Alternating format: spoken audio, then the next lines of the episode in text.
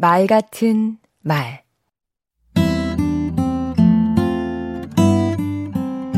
안녕하세요. 강원국입니다. 여러 사람 앞에서 말해야 하는 경우가 생기면 난감하지요. 길든 짧든 연설을 해야 하는 거니까요. 이때 저는 세 가지만 떠올립니다. 첫째, 해야 하는 말. 둘째, 듣고 싶은 말. 셋째, 하고 싶은 말입니다. 가장 먼저 꺼내는 건 해야 하는 말입니다. 식당 밑반찬과 같이 기본으로 깔리는 말인데요. 친구 모임이면 만나서 반갑다. 축하하는 자리면 진심으로 축하한다. 이런 말입니다. 다음으로 청중이 듣고 싶어 하는 말입니다. 가장 쉬운 것이 칭찬입니다. 또 감사나 위로, 무엇을 해주겠다는 약속, 혹은 희망과 자신감을 주는 말도 있지요.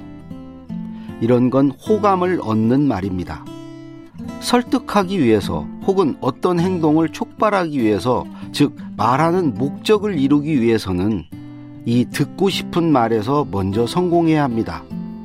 여기서 딴 점수로 요구나 설득이 가능해지니까요. 마지막이 하고 싶은 말입니다. 연설은 말하는 사람과 듣는 사람, 그리고 말하는 내용, 이 세 가지로 구성되는데요.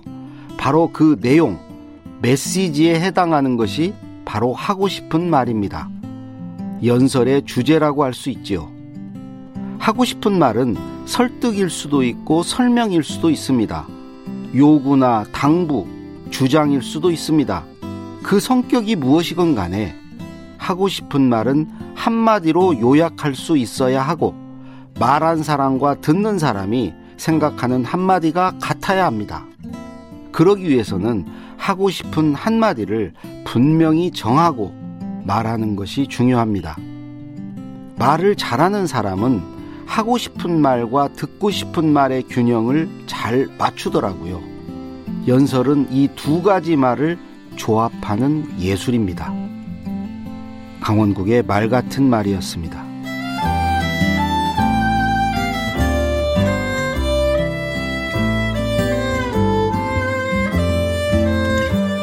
말하는 사람과 듣는 사람의 마음이 만나고 서로의 생각이 하나의 메시지로 통할 때 연설은 예술이 됩니다.